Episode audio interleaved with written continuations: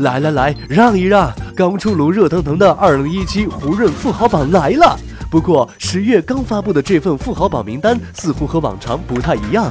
首富易主，许家印大爆冷门夺得头球，阿里系人士集体震惊，自家竟然有这么多隐形富豪。一位叫做陈亮的阿里员工，为了不因此被同事排挤，被迫多交饭钱，甚是委屈。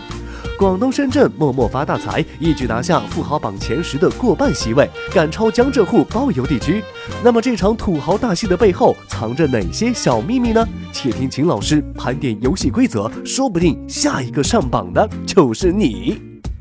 就今年的这个胡润富豪榜啊，是有史以来争议最大的一个榜啊。这争议在哪儿呢？就是一个所谓大阿里系的概念。因为今年啊，胡润把四十三个啊阿里系出身的富豪呢。都放在了他总共两千一百多个啊中国富豪榜的里面。那他说啊，如果再加上这个出身于阿里的，比如像这个程维啊，啊这个没有啊这个放在这个富豪榜上的，比如说阿里的蔡崇信，因为他是台湾人啊，他没有在这个中国大陆的这个富豪的榜单里面。如果把这些因素都考虑进去以后呢，他说阿里系一家就有五十个富豪啊。其实胡润发这个榜之前啊，前两天他去过这个我那里跟我交流了一下。当时我看了这个榜呢，我就说：“我说你彭雷可能有问题，因为我说这个彭雷的财富里面呢，有可能有代持的成分啊。”呃，他说这个的的确确可能有问题。他说去年呢，他发这个榜的时候，他把阿里系的一个叫谢世煌的啊，也是放得很靠前。那谢世煌有三百亿资产，那今年说彭雷有四百亿，谢世煌后来就找到这个胡润啊，就表示这个抗议，说我没那么多，我是这个代持的性质。当然，因为我们中国的这个公司的员工的股权的这个代持，有的是放在信托里面啊，有的这个都比较复杂，所以我觉得胡润呢，这个在阿里的这个几十个人这个里面啊，这肯定是有一些错误的啊。你把逍遥子就是阿里的 CEO 张勇放的那么靠后啊，只有二十亿的财富，而这个蚂蚁金服的副总裁陈亮就有三十四亿的财富，这无论如何从逻辑上是讲不通的。当然，胡润也有他自己的。这个逻辑就是，他是根据他所查到的这些啊，呃，这个基金公司从里面的代持的这个携带你名下的股权结构来换算你拥有多少蚂蚁金服的股权。蚂蚁金服目前的一个市值大概是多少？他也是有他的理由，他不是乱来的。但，我们最后呢就把这个公说公有理，婆说婆有理，就看成是中国当下我们财富构成里面还不是非常透明的啊这样一个小小缩影了。我觉得这其实不是问题的这个根本。那今天呢，我给大家做结构性分析啊，选了几个角度啊，我觉得个人觉得还是挺有意思。第一个呢，就是首付问题啊，大致我提出这样一个概念：未来几年中啊，这个中国首富啊，就是在两代人、两个产业之间竞争。哪两代人呢？一九五四年出生的王健林，一九五八年出生的许家印，这是五零后啊。第二代人就是六零后到七零后了。马云一九六四年啊，马化腾一九七一年，差了七岁。这个互联网的这两个首富跟房地产的许家印、王健林这两个首富之间，他们在未来三到五年的这样一个财富的变化呢，会决定啊谁是中国的首富啊。不管你胡润榜、你福布斯榜啊、中国的这个新财富五百榜等等等等，反正我估计呢，这四个人的概率啊，在未来三到五年时间里呢，啊这个概率还是很高的啊。所以我想呢，这个大家是一个这个关注点。第二个关注点啊，我觉得是今年呢，呃，我觉得特别令人感到啊惊讶的，什么呢？就是我们排在前一百位的啊这个富豪，他们的财富总量啊，跟去年相比涨了多少呢？涨了百分之六十，啊，这是一个非常惊人的数据。就是九九年的榜单啊，当时是挑五十个富豪。五十个富豪的第五十名的这个财产是多少呢？五千万。今年第五十个富豪的资产是多少呢？啊，四百亿。也就是说，差不多二十年的时间，原来五十名五千万，现在变了四百亿，这是八百倍。那么原来的啊，一九九九年的首富啊，当时说是荣智健啊，荣毅仁的这个家族，多少呢？啊，当时是八十亿数，那已经很很吓人。现在呢，两千九百亿，你从两千九百亿到八十亿，已经涨了三十六倍了啊！那说明了一个什么概念呢？说明了中国的啊财富这个生成的过程啊，这个涨幅极其惊人。当然，这里面有一个非常重要的原因，就是说富豪榜它是根据你的这个市值来计算的。而在一九九九年的时候呢，还有很多很多的富豪呢，啊，他没有上市。那时候整个中国资本市场，包括很多中国公司到海外上市呢，啊，都不不太多。所以呢，应该说从这个意义上来讲呢，现在的跟当年比呢，就说我们整个的这个从估值法的角度呢，可能有略微的这个高估啊，啊，那但是呢，我想这个几十倍、成百倍、几百倍的增长啊，还是会给我们一个启发啊。大家可以这样想。如果说你当时啊，你买了几个啊富豪的公司的股票啊，你想想看，如果这些年他们涨了几十倍啊，上百倍，那你的这个投资是不是会有很大的这个回报呢？那当然，这里呢也有一些这个啊呃，我们可以仔细稍稍的探讨的问题啊，就是它问题还不是那么简单，因为什么呢？比如说你买有些公司呢不是那么容易买的，因为很多公司呢。呃，在香港上市啊，可能在纽约上市或者在纳斯达克上市啊，所以你不是那么容易的。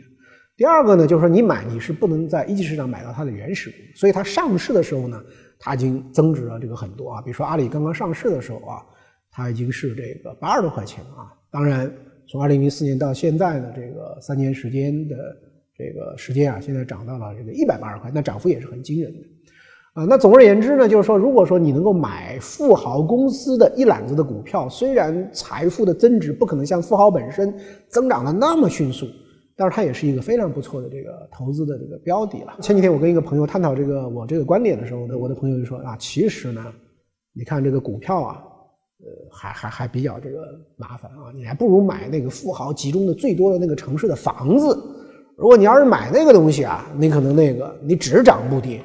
然后跟我举了一个深圳的例子啊，深圳有什么什么样的富豪？然后你呃多少年以前啊，这个马化腾刚刚上富豪榜的时候，你就看啊，跟马化腾这一类的很多人都在深圳啊，然后你就买了深圳的房子，说那个涨幅啊也挺惊人的啊。反正不管怎么说，大家从这个角度去思考，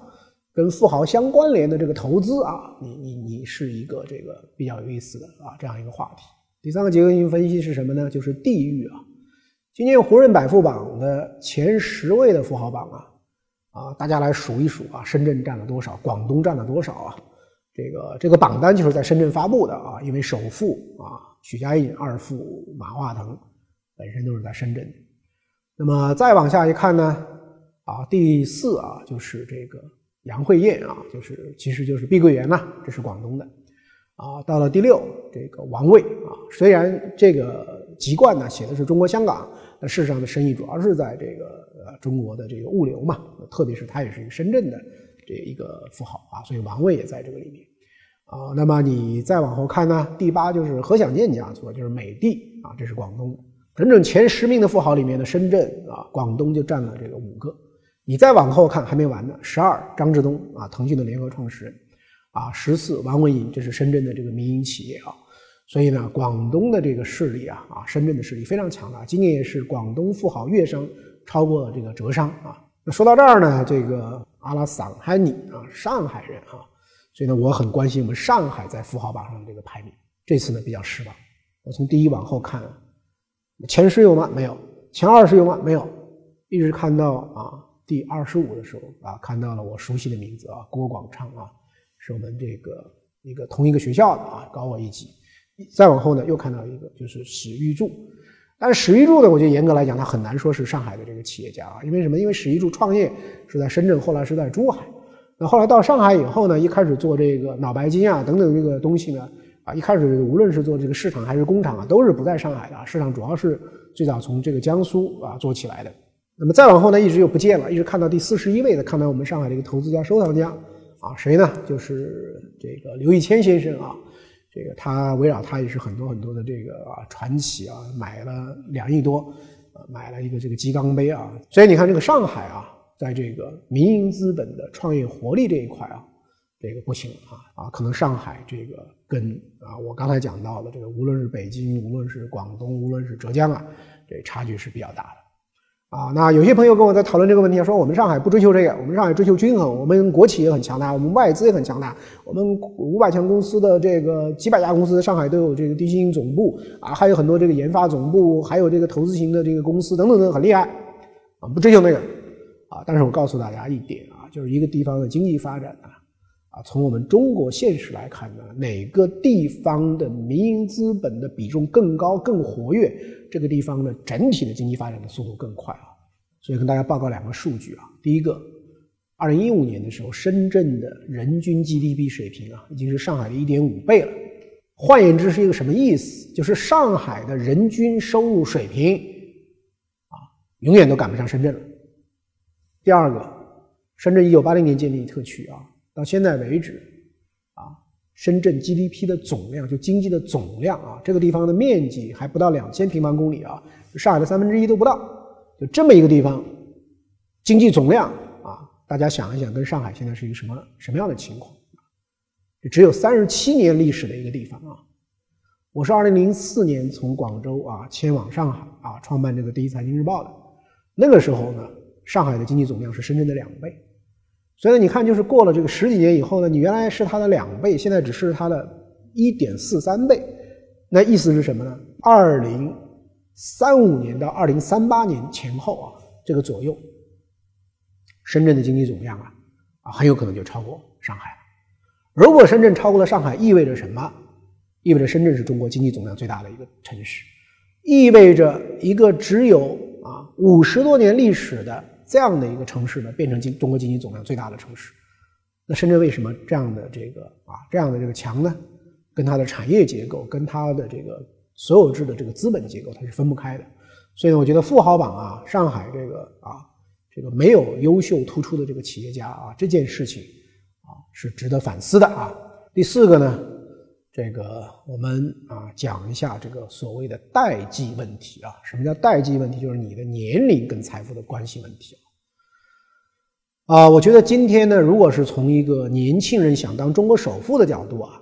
我觉得恐怕现在呢，就是你很难再重演当年的陈天桥跟丁磊，就是刚刚到而立之年，他们都是三十一岁的时候就成为中国首富了。但是刚才我已经跟大家讲了啊，无论是五十年代的王健林、许家印，还是六十年代的马云，包括马化腾，七一年现在也已经这四十六了，所以现在呢，其实是四十五岁以上的人啊，来成为这个首富啊。你看这个美国呢，巴菲特、这个比尔盖茨啊，那年龄就更大了啊。所以我觉得现在你说我想三十多岁啊，我就去进军首富，我觉得这已经不太可能了啊。所以从一个代际的角度呢，现在中国是一个什么情况呢？就是代际的这个宽度啊，特别特别的宽啊。那么我们中国因为从二零后的这个啊，我们的褚时健先生还在一线奋斗呢，一直到这一次的九零后的 OFO 的创始人戴维啊，这次也进军了这个富豪榜。你想从二零后、三零后、四零后，一直到现在的这个九零后啊，这个这个多少个代际同时在中国啊这个市场经济的环境里面绽放，这是中国的这个活力之所在啊。那么你如果把代际跟行业再结合起来看，你会看到一个什么样的现象呢？就是五零后、六零后的这个首富们呢，啊，其实主要呢还是做房地产。你看我们的这个许家印啊，我们的这个王健林，我们的这个杨国强，杨国强是六零后啊，碧桂园啊，是他的女儿杨辉燕的名义，但事实上是这个杨国强的这个家族。你看这些呢，基本上都是属于这个五零、六零后的人的这个做房地产的是比较多。但是到了六零、七零后，差不多啊，就是马云、马化腾、丁磊啊，到了他们这个时候呢。其实做这个互联网的话呢，就比较多，包括雷军啊，虽然是做这个新制造、智能硬件，但某种上他也是互联网啊。雷军是一九六九年的，这个时候你看这个整个国家它发生变化了，这变化的根本在哪里？你想一想，五零后、六零后的人出生到他而立之年的时候是什么时候呢？八零年啊，八零他到就是二十世纪的八十年代、九十年代，那个时候就中国刚改革开放开始，特别是到这个。这个九十年代以后，中国开始这个房地产兴盛，到九八年以后，房地产列为支柱行业，这一波起来，所以那个时候你三四十岁的人呢，刚好抓住这个机会，非常适合。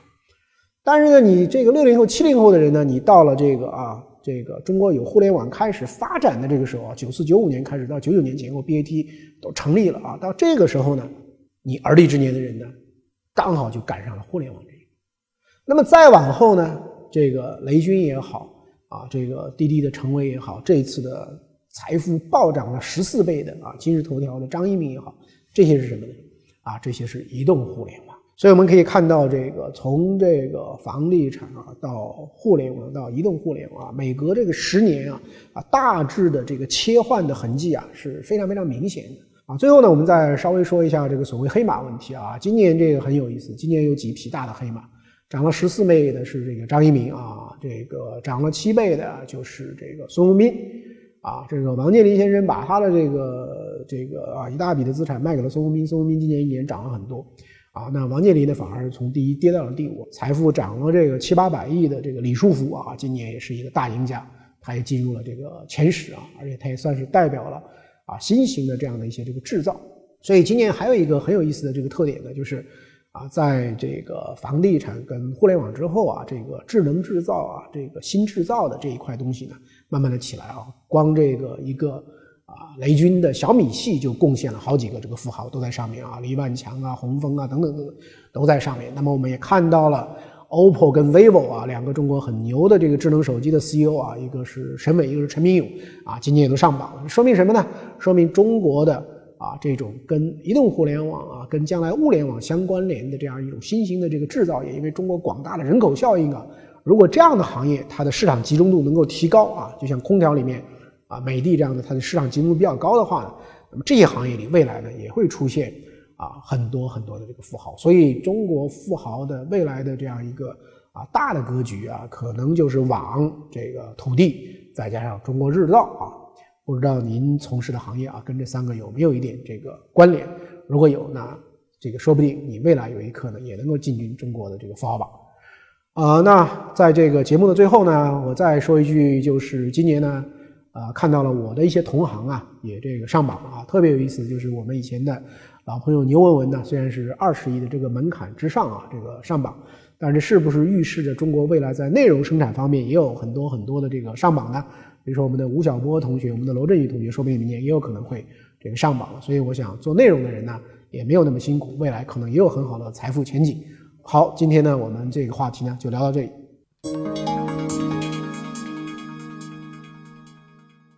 满城红旗飘，喜迎十九大。当小伙伴们还沉浸在记笔记的时候，十月二十四日，为期一周的中国共产党第十九次全国代表大会已经圆满闭幕。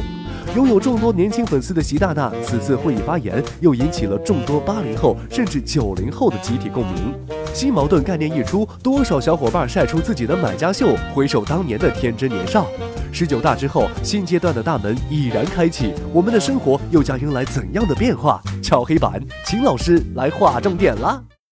你好，各位网友，欢迎来到秦秀朋友圈。那这一个小小的环节呢，我想跟大家探讨一下十九大报告中的关于中国社会的这个基本矛盾的理解啊。啊，那以前呢，我们说中国社会的这个一个基本的矛盾，就是人民群众不断增长的物质化需求和这个我们的。啊，这个供给方面呢还不够这个充分之间的这样一个矛盾，而这一次呢有一个新的讲法，就是人民群众不断增长的美好生活的这样的一种需求，跟这个发展啊啊不平衡不充分之间的这个矛盾，那么怎么去理解这个东西呢？我觉得我们先从这个需求这个角度啊啊，人类这个整个的需求的发展大概是有这么几个阶段啊，第一个呢就是这个。比较匮乏时候的啊，这样的一种生存型的这个啊需求，或者是生存型的消费，这个时候的美德是什么呢？就是节约就是美德，因为你没那么多嘛，所以你就能省就省，能减就减。那么第二种呢，就进入了一种所谓发展性的一种需求啊，就这个时候其实基本的生存问题能够得到解决，这时候就开始有一些其他的一种需求出来。所以在这个阶段呢，啊，那么就是这个消费就美即美德啊，如果大家都不消费呢，这个生产就这个。就不行了。那第三个阶段呢，就是会进入到一种所谓享受型的啊，这个这样的一个阶段。那么这个阶段呢，是以人的自由全面发展的这个角度啊，呃，来去这个这个消费了。所以，我们从这样一个整个的这个大致的一样的阶段呢，就可以看到我们中国从以前啊是温饱问题，后来呢，这个可能是手表、缝纫机、自行车老三件的，后来冰箱、空调、洗衣机，再到这个。啊，彩电这个、这个、这个录音机啊，等等，再到两千年以后，中国整个的消费升级就主要是房子跟这个汽车。那么最近这些年呢，我们看到就是这种服务性的消费啊，这个医疗保健、健身啊旅游、教育啊等等等等这一类的，包括我们的文化娱乐、我们的这个游戏啊、这个影视啊等等这些的需求呢，只是慢慢的上来，所以这个时候呢，就进入到了一种啊发展享受型的这样一种这个需求。而这个阶段里面呢，大家对于产品的啊，已经不仅仅是满足实用功能了，它还有个性化，它还有智能化，它还有品质，它还有风格，它还有审美。那么就是说，目前这种供给啊，也必须有很多的这样一种调整啊，粗放的啊，假冒伪劣的，大规模的，产能过剩的，高耗能的啊，这个等等等等，这个东西大家就慢慢不接受了，那大家开始接受要啊要好的。而且是要环保的，而且是个性化的，而且是给人带来这个审美愉悦感的，所以这个就会起来啊。那我们从这个角度来看，我们中国未来的这样的一个这个这个消费啊，我觉得会有两个角度呢，啊，会这个得到很大的加强。第一个呢，就我们所谓说啊，这样一个不平衡的这样一个问题，因为中国今天的城乡啊，各个社会阶层啊。啊，以及我们的这个不同的这个行业之间的差距差差距很大啊！你看那些做制造业的、做加工制造的这个董秘啊，好多就是十万、二十万的这个年薪呢。但是你看做金金融房地产的有一些啊，这个几百万啊，甚至这个五六百万、七百万的都有。所以相当于说你在有一个行业里，这个同样是上市公司，同样是基本的这个工作的啊范畴，其实是差不太多。但是你在有些行业里干一年，相当于有些行业可能干一辈子也挣不了那么多钱。另外一个不充分的，就是说我们刚才讲到，因为大家对于这个产品跟服务的要求啊，是越来越注重它的非实用的那样的一些这个功能啊。我们讲一个这个最通俗的例子啊，大家其实觉得说，啊，到国外这个，无论是你念书还是到国外这个，这个去旅游等等的，你就发现这个，啊，无论是这个大城市还是一些小的这个乡镇呢，就是基本的这个厕所的干净啊、卫生、环保、纸张等等方方面面。就比我们在中国的这个方面要这个强非常非常多啊。我们中国现在就是啊，这个知名再知名的这个院校啊，很多很多的地方啊，你都都没有这个手指的。所以我觉得从这个意义上来讲，就是你还是发展的这个所谓不充分的问题。所以发展解决一个均衡普惠，解决一个升级跟充分的这个啊这样的一个问题呢，会是未来中国从供给端看中国经济的两个这个重要看点。提问时间到。非财经专业毕业生想从事金融工作，哪些专业背景更有优势？我觉得非财经专业的呃同志们呢，要从事这个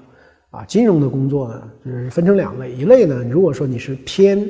这个管理，或者说传播、宣传、人力资源等等类似这样的功能呢，啊，其实某种意义上，这个对于金融本身专业知识的要求呢，并没有那么那么的高啊。其实，在金融行业里面呢，很多的这个，比如说做这样的一种职能性工作的人呢，我觉得他的这个呃以前的背景其实已经足够了。那么他只要再学一些金融的东西，其实完全可以胜任。但是在金融里面呢，还有很多做分析啊、做这个交易啊、做这样的一些工作的。那么如果说完全没有金融的这个背景，那我觉得其实是非常非常的困难的。所以呢，我觉得你要分清楚，你跟未来在金融行业，你选什么样的这种啊工作的这个岗位，这些岗位最本质的要求是什么，然后来判断你应该补强哪些的这个知识和能力。秦老师，联合办公适合初期创业者吗？呃，我觉得是看这个联合办公的灵活程度吧，就是主要是看它的这个呃租金的交纳方式，因为我看到现在中国这个特别特别的热。啊，有些最低的话就是说七天都可以，那我觉得这种是非常适合的。当然，如果有一些人认为说啊，就是必须是一个月还是三个月，而且这个租金差异还很大，那我觉得可能就未必适合初创者了。